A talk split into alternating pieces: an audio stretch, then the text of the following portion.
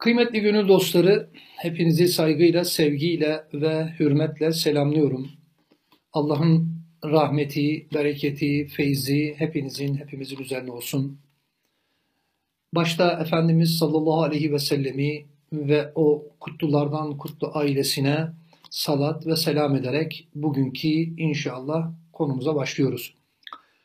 Evet bugün Efendimizin siyerinin Efendimizin sallallahu aleyhi ve sellemin hayatının anlattığımız Gönüllerin Efendisi programının 6.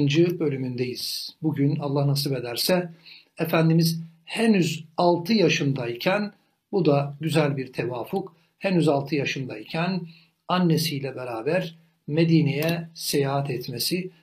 Aradan 6 yıl geçtikten sonra 12 yaşına geldiği zaman da Ebu Talip'le beraber Şam'a doğru yolculuğunda ona eşlik etmeye gayret göstereceğiz.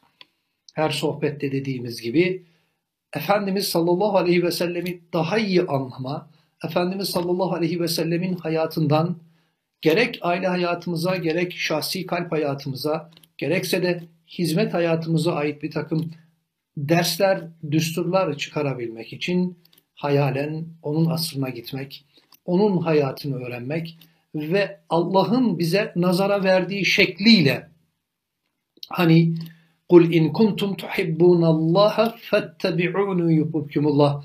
Eğer Allah'ı seviyorsanız bana itaat edin ki Allah da sizi sevsin de bunu herkese adeta anlat yani dediği Allah'ın emrettiği şekliyle evet Efendimiz sallallahu aleyhi ve sellemin hayatını hayatımıza hayat kılmaya gayret göstereceğiz ve onun yolunda yürümeye azmü, cezmü, gast eyleyeceğiz. Evet belki de kıyamete kadar gelecek bütün problemlerin ama bütün problemlerin çözümünde Allah Resulü açık uçlar bırakmıştır. Bu Allah Resulü'nün aslını olduğu gibi hiç değiştirmeden bu asra getirelim manasına gelmiyor. Bu zaten akla ve ilme terstir. Fakat Allah Resulü öyle bir hayat yaşamıştır ki işte o hayatında bizlere açık uçlar bırakmıştır. O açık uçları çok iyi yakalayacak olursak inşallah bugünün kültürel, ilmi ve sosyal gelişmesiyle beraber harmanlayabilirsek işlerimizi, problemlerimizi, insanlığın boğuştuğu, çözmekte zorlandığı birçok problemi kolaylıkla onun rehberliğinde belki de daha kolay çözmüş olacağız. Evet, Efendimiz sallallahu aleyhi ve sellem biliyorsunuz süt annesinin yanında 4 yıl kaldıktan sonraki bir önceki dersimizde hatırlayacaksınız bunu işlemiştik. Yaklaşık olarak 4 yıl kadar kalıyor. 4 yıl kaldıktan sonra annesi Hazreti Amine'ye o emin kadın Efendimizin de ileride zaten biliyorsunuz sıfatı onu öyle çağıracaklar ve öyle güvenecekler. Muhammedül Emin denilecek ona. Ve annesinin yanında iki sene kalacak. İşte bu iki sene içerisinde yani 4 ve 6 yaşlar arasında Hazreti Amine annemizin gönlüne bir Medine sevdası düşecek tabiri caizse. Ve e, neden? E, bunun iki sebebi var. Bir, Efendimizin öz dedesi, henüz hayatta olan öz dedesinin doğduğu, büyüdüğü yer Medine'dir. Yani Abdülmuttalip Medine'de doğmuştur. Hem o büyük dayılarını yani Neccar oğullarını belki ziyaret edecek ama asıl o yani evladını biliyorsunuz daha yani anne karnındayken kaybettiği eşini Hazreti Abdullah'ı yani Efendimizin biricik babası Abdullah'ın kabri de oradadır, Medine'dedir. Bugün mescide yakın bir yerde mermerlerin altındadır. Gidenler, rehber arkadaşlar orada yerini de gösterirler. İşte e, eşinin de kabrini ziyaret edecek, belki bir yönüyle hasret giderecek onunla. Belki Efendimizin yaşı geldiği için işte senin baban buydu diye ona babasını anlatacak. Birçok hikmet vardır bilemiyoruz. O biricik oğlunu ve yanına yardımcısı belki henüz 20 yaşında bile olmayan bizim Ümmü Eymen diye bildiğimiz o günkü ismiyle Bereke'yi de yanına alarak Mekke'den Medine'ye doğru yola çıkacak. Efendimiz sallallahu aleyhi ve sellem diyor ki biz Medine'ye geldik. Hatta yıllar sonra yaklaşık olarak yani 46 yıl kadar sonra 45 yıl kadar sonra tekrar oraya geldiğinde Allah Resulü hatta daha uzun yani evet 46 belki de işte 50 yıl kadar sonra oraya geldiğinde tekrar hicret için geldiğinde burası Neccaroğulları'nın tarlaları diyecek, bahçeleri ben şu havuzda yüzme öğrendim diyecek. Sanki dün yaşamış gibi de sahabeye nerede ne yaptığını, o 6 yaşında geldiğinde nerede ne yaptığını anlatacak. Geldiği zaman Allah Resulü ve annesi Neccaroğulları'nda kalacak. Kısa bir Neccaroğulları ile alakalı bilgi vermekte fayda var. Neccaroğulları Efendimiz sallallahu aleyhi ve sellemin e, büyük dedesi, daha doğrusu dedesi e, Abdülmuttalib'in doğduğu, büyüdüğü yerdir. Abdülmuttalib'in annesi Selma Hatun Neccaroğullarındandır. Abdülmuttalib'in babası Haşim orada Selma Hatun'la evlenecek ve arkasından da biliyorsunuz işte e, şeye gidecek. Bugünkü Gazze yani çok ismi geçen Gazze'ye gidecek ve orada da vefat edecek. Abdülmuttalip de tıpkı yani Efendimiz gibi öksüz ve yetim olarak doğup büyüyecek. Ve e, hatta bugün oraya Gazze'ye yani e, Haşim'in şehri manasına gelen böyle bir sıfat kullanılır. Allah Resulü ve annesi ve Bereke orada kalacaklar ve arkasından babasının kabrini ziyaret ettikten sonra da tekrar dönecekler. Dönüş yolunda Mekke'ye uzaklığı yaklaşık olarak 180 kilometre mesafede olan veya Medine'ye uzaklığı 160-170 kilometre uzaklıkta olan Ebva köyüne geldikleri zaman annesi hastalanacak, Hazreti Amine hastalanacak. Ebba köyü o gün itibariyle Damreoğullarının yaşadığı yerdir. İleride Damreoğullarını çok duyacaksınız. Ee, özellikle Habeşistan hicretlerini konuştuğumuz zaman Damreoğullarını çok konuşacağız Allah nasip ederse. Damreoğullarının yaşadığı bölgedir orası ve oraya yakın bir köy vardır. İsmi Ebba'dır. Bunu yani hani o meşhur şiirde şair öyle söyler.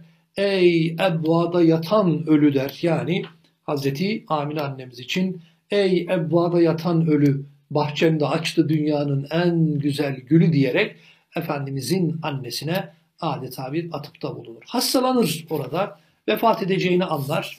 Yani Reşit Aylamaz abinin Efendimiz adlı bu Enfez Siyer kitabından bu kısmı sizlerle beraber okuyalım. Vefat edeceğini anlayınca o mübarek oğlunu, o biricik oğlunu Efendimiz sallallahu aleyhi ve sellem henüz 6 yaşındadır yanına çağırır ve o diyor ki burada çok hoşuma gitti biricik kuzusunu uzun uzun süzdükten sonra yani burada şöyle düşünmek lazım bir annenin yani babasız zaten yani babası daha o doğmadan ölmüş olan o yetimin şimdi de öksüz kalma sırası annesi de onu bırakıp gidecek. Annesi de artık e, hayatta değil ve Efendimiz sallallahu aleyhi ve sellemin kim olduğunu yani doğururken onu meydana gelen mucizeleri geçen hafta e, incelemiştik hatırlayacaksınız. Ve onun çok farklı bir çocuk olduğunu Halime annemiz uzun uzun Hazreti Amine annemize anlatmıştı. Ve onun yani ismini bile rüyada görerek Allah bu ismi koyacaksınız demişti Hazreti Amine'ye. Oğlunun farklı bir evlat olduğunu, farklı bir insan olduğunu biliyordu. Ve bir anne ile evladının ayrılığına şahit oluyoruz hep beraber. Anne evladından ayrılıyor. Hakikaten anne ile evlat arasındaki ilişki belki yeryüzünde başka hiçbir ikili de yoktur derler büyüklerimiz. Hakikaten evlat anne için bir parça mıdır? Yüreğinin bir yarısı mıdır yani öyle? Hakikaten de evlat öksürse anne adeta kanser olur. Evlat yani nefes alamazsa annenin kalbi durur adeta. Anne ile evlat arasındaki ilişki bu. Hele bu ilişki Hazreti Amine ile kainatın iftiharı tablosu Hazreti Muhammed sallallahu aleyhi ve sellem arasındaki ilişki ise. Hazreti Amine annemiz Efendimizin kim olduğunu, ne olduğunu çok iyi biliyor ve ona şöyle diyor. Allah seni mübarek kılsın evladım. Sen ki meliki mennan olan Allah'ın yardımıyla dehşetli ölüm okunun isabet etmesinden yüz deve karşılığında kurtulan babanın oğlusun. İşte biraz geriye giderek o hatırayı da isterseniz anlatalım. Yani Abdülmuttalip o kuyuyu kazarken, hangi kuyu bu? Zemzemi kazarken yani etraftakiler bir ümittir. Yani oradan suyun çıkacağını hiç zannetmezler. Ama Allah'ın izniyle gördüğü bir rüya üzerine o zemzemi kazar ama kardeşleri, amcaları, amcasının çocukları bu suda bizim de payımız var. Hatta o cürhümlüler oradan, huzallar oradan giderken içine altın geyik falan atmışlardır. O ganimetlerde bizim de payımız var derler ve o da hayır burayı ben kazdım, burası benim hakkımdır deyince kime güveniyorsun? Henüz bir veya iki oğlu vardır Abdülmuttalib'in. O da böyle evlatlarının çokluğuyla e, karşı taraf övününce eğer bana Allah on erkek verirse bunlardan bir tanesini kurban edeceğim der. Ve işte o kurban etmede 10. evlada tabiri caizse isabet eder. O Efendimizin babasıdır. Onu kurban etmek için, götürmek için, yani kurban etmek için götürürken birisi diyecektir ki falan yerde bu türlü modil meseleleri çözen bir zat vardır ona gidin. O kadındır. O da Şam civarında bir kadındır. Kahin veya kahine gibi bir şeydir yani öyle. Ehli vukuf gibi bugünkü. O da diyecektir ki bir tarafa işte e, şeyin okunu koyun Abdullah'ın öbür tarafa 10 deve koyun. Yani Abdullah'ın ismi çıkana kadar çekmeye devam edin. Ve arkasından işte 100 deveye ulaşınca 3 kere daha yaparlar. Yine Abdullah çıkınca bu sefer işte o 100 deve. Bugün de hala Arabistan'da yani bir insan öldürmenin diyeti ve karşılığı yani 100 e, devedir. İnsan öldürmenin diyeti 100 devedir. İşte oraya atıfta bulunuyor Hazreti Amine. Şayet benim uykuda gördüklerim doğru ise sen celal ve kerem sahibi zat tarafından bütün varlığa peygamber olarak gönderilecek ve beklenen nebi olacaksın. Onlara helal ve haramı bildireceksin. Yani bir dinle bir şeriatla geleceksin. Atan olan iyilik abidesi İbrahim'in getirdiklerini tes teslim edip tamamlayacak ve Allah'ın inatıyla sen öteden beri insanların alışkanlık peyda etmiş olduğu putlardan beri olacak. Hatta o putları sen kıracaksın. Kıymetli dinleyiciler, kıymetli izleyiciler bundan sonrası adeta hıçkırıklı bir ağıt gibidir. Ey evladım diyecek. Canlı olan her şey her an ölümle burun burunadır. Ölür. Her yeni eskimeye mahkumdur. İşte ben bugün ölüyorum. Yaşı henüz 25'tir Hazreti Amine'nin. Ancak ismim baki kalacaktır. Çünkü ben tertemiz bir çocuk dünyaya getirdim ve bugün en hayırlı olanı arkamda bırakıyorum ve ben gidiyorum deyip Efendimizle vedalaşacaktır. Şöyle bir hakikaten düşündüğümüz zaman hakikaten çok farklı bir atmosfer, çok farklı bir iklim yani öyle. Çok farklı bir an yani annenin evladıyla vedalaşması. Bugün de hakikaten baktığımız zaman e, özellikle Türkiye'deki zulümden dolayı evlatlarıyla vedalaşıp Türkiye'yi terk etmek zorunda kalan, evlatlarıyla yani Meriç'te tabiri caizse ölüm anında vedalaşan, çocuklarımı kurtarın diye bağırarak yani öyle arkasından kendisini o Meriç'in soğuk sularına bırakan bırakmak zorunda kalan, hapishanelerde Rablerine yürüyen, evlatlarıyla dahi belki vedalaşamadan Rablerine yürüyen binlerce insan var. Mevla Hazreti Amine'nin yüzü hürmetine, Mevla inşallah Efendimizin yüzü hürmetine, onun darda kalan ümmetine, onun darda kalan ümmetinin her bir ferdine fereç ve mahreç nasip eylesin inşallah. Teala. Ve Hazreti Amine annemiz vefat edince Evva köylülerinin, Evva'daki köylülerin yardımıyla yani Damroğullarının yardımıyla Efendimiz sallallahu aleyhi ve sellem annesini oraya defnedecek. Belki şu anda ekranlarınıza yansıyor. İşte yeri de bellidir, mütevazi bir kabirdir ve Allah Resulü'nü bereke götürüp Abdülmuttalib'e teslim edecek. Daha sonra Allah Resulü rivayetlerde iki veya üç kere bu kabre uğradığını biz okuyoruz. Bunlardan bir tanesinin Mekke'nin fethi esnasında oraya doğru giderken yol üstüdür zaten. Annesinin kabrinin başında duracak ve gözyaşlarına hakim olamayacaktır. Yani adeta sizde mi ya Resulallah der gibi böyle bakınca sahabe bir evladın annesine olan hasret, gözyaşları diyecek. Allah ayrı olan, ayrılmış olan bir zulüm fırtınasından dolayı birbirinden bigane kalmış, ayrılmış olan anaları, evlatları, babaları ve evlatları inşallah Teala bir an önce bir araya getirsin. Abdülmuttalib'e teslim edecek Bereke onu. Abdülmuttalib'in yanında iki yıl kalacak. O iki yıl boyunca Abdülmuttalip yani dedesi onu yanından adeta hiç ayırmayacak ama hiç ayırmayacak. Ve arkasından e, neden hiç ayırmayacak? Çünkü ileride o çocuğun şanının ne kadar yüce olacağını bildiği için o bütün dünyayı tabiri caizse idare edecek ve bütün dünyaya huzuru getirecek olan şeriatla geleceğini bildiği için ve onun getirdiği düsturlarla yeryüzü adeta hakikaten cennet koridorları haline geleceğini bildiği için ona idarecilik öğretecek. Hatta hakikaten yani o gün Mekke'nin idarecisi Abdülmuttalip'tir ve kavim ve kabileleri çok güzel bir denge politikasıyla Mekke'de idare etmektedir. Allah Resulü daha o yaşlarda 6-8 yaşlarında ondan bu yönüyle çok şey öğrenecektir.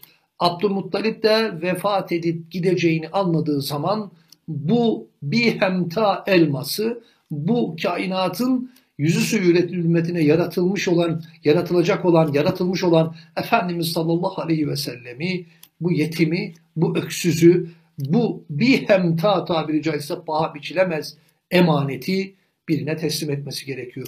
Bu evlatlarından biri olacak. Biliyor musunuz? Önce Ebu Leheb gelecek. Ebu Leheb yeğenimi bana ver diyecek. Ben ona bakayım. Allah Resulü'nün bütün amcaları ve halaları aynı anneden değildir. Abdülmuttalib'in üç eşi vardır. Üç ayrı eşinden işte yani Efendimizin dört halasının olduğunu, işte dokuz da amcasının olduğunu okuyoruz biz.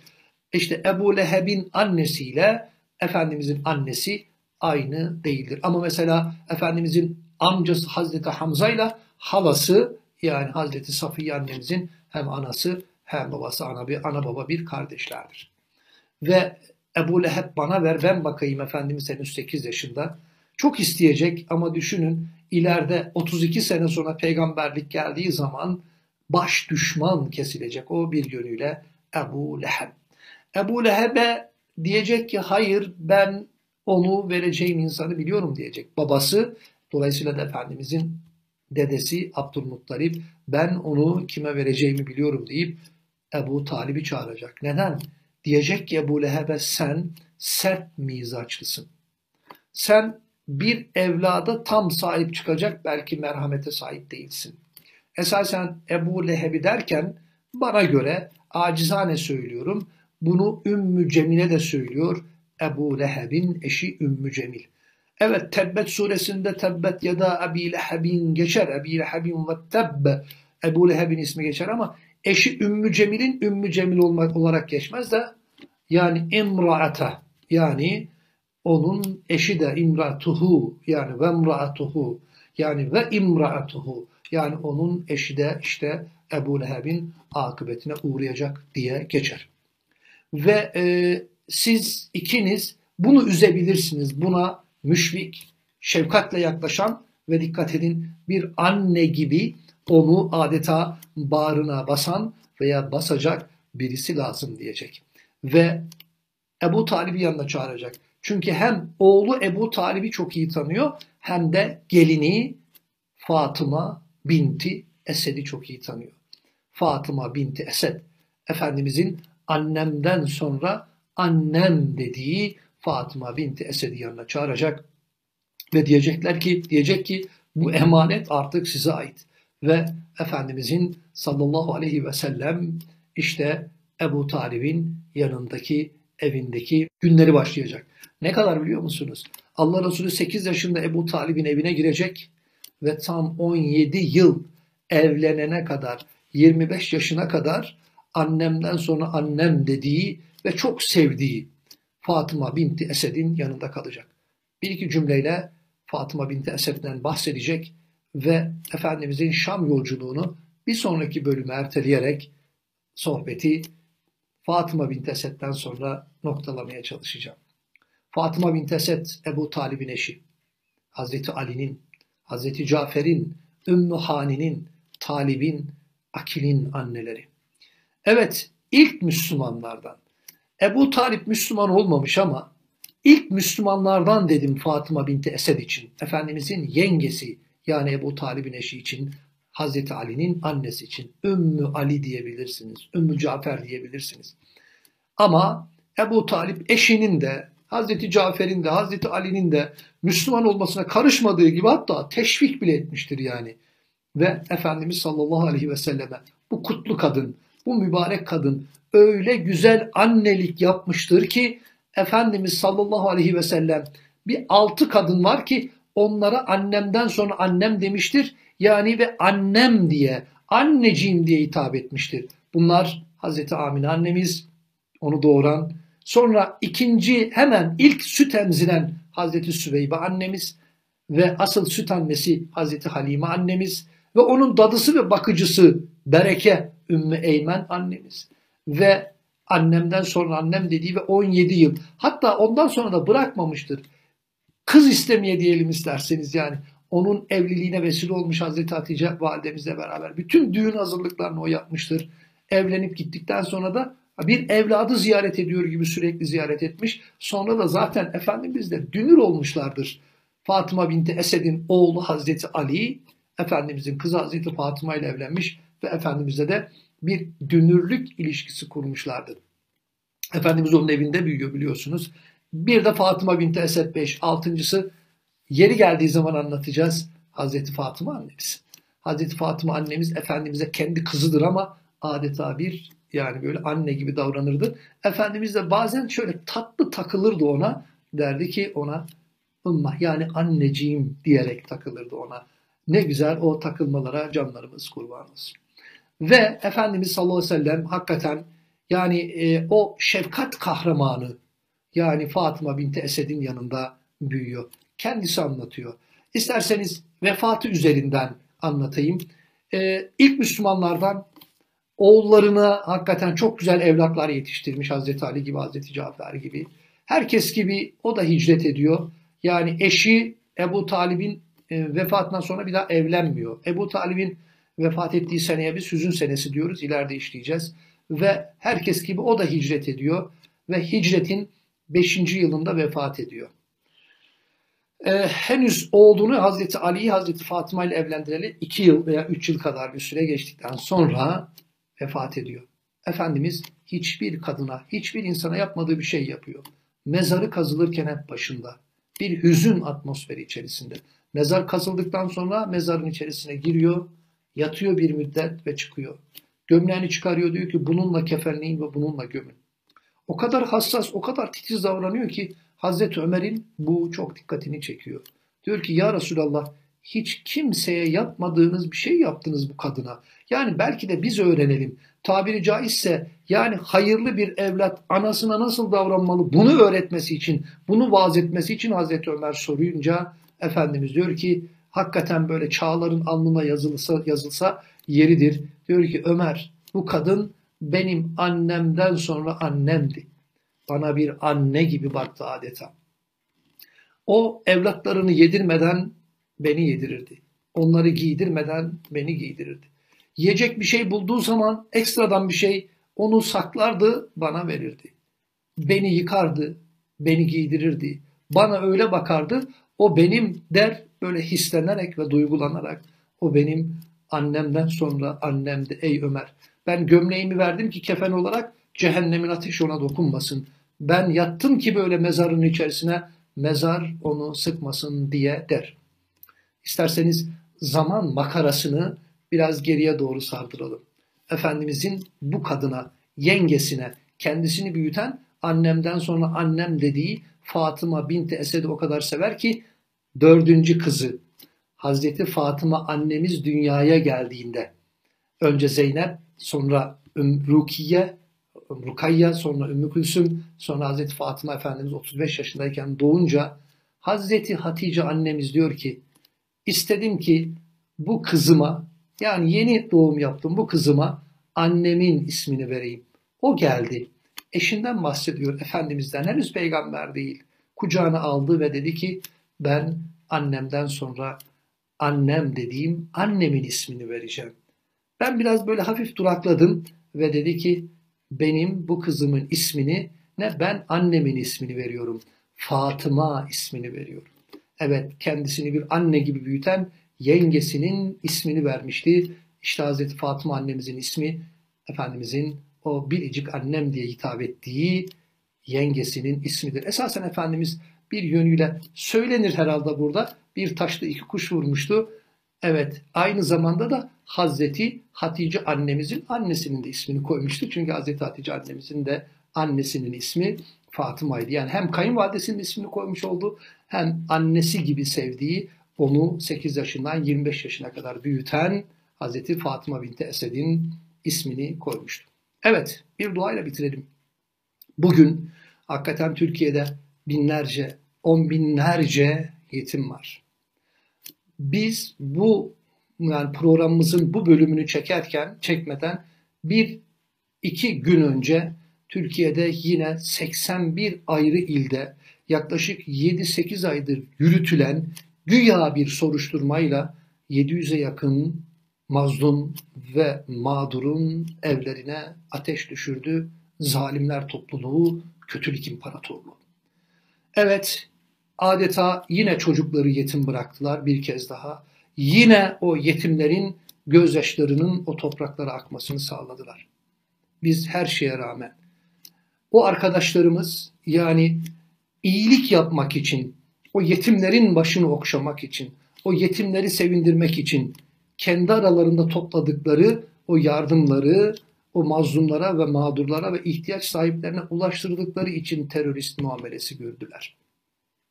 Asıl terörist işte o insanı ve insanlığı öldüren, onları tutuklamak için kumpaslar ve tuzaklar kuranlardır. Bu da bu kadarcığı da burada dursun. Efendimiz de öksüzdü ve yetimdi. Fatıma binti Esed ona çok çok iyi baktı. Bugün bizler de şahidiz ki evet tıpkı Efendimiz gibi yetim olanların başını okşamak için, onlara annelerinin, babalarının yokluğunu göstermemek için çırpınan, hakikaten iyiliği ve insanlığı temsil eden binlerce, on binlerce, bütün zor şartlara rağmen arkadaşlarımız var. Mevla o arkadaşlarımızı korusun ve muhafaza buyursun. Mevla öksüzlerin ve yetimlerin bir an önce öksüzlüğünü ve yetimlediğini gidersin. Onları sevdiklerine kavuştursun. Sevdalara kan sıçratan şu süreci bir an evvel bitirsin ve inşallah hakiki huzuru ülkemizde yeniden halk eylesin diyor ve bu haftalıkta sohbetimizi burada bitiriyorum. Hepinize Allah'a emanet ediyorum.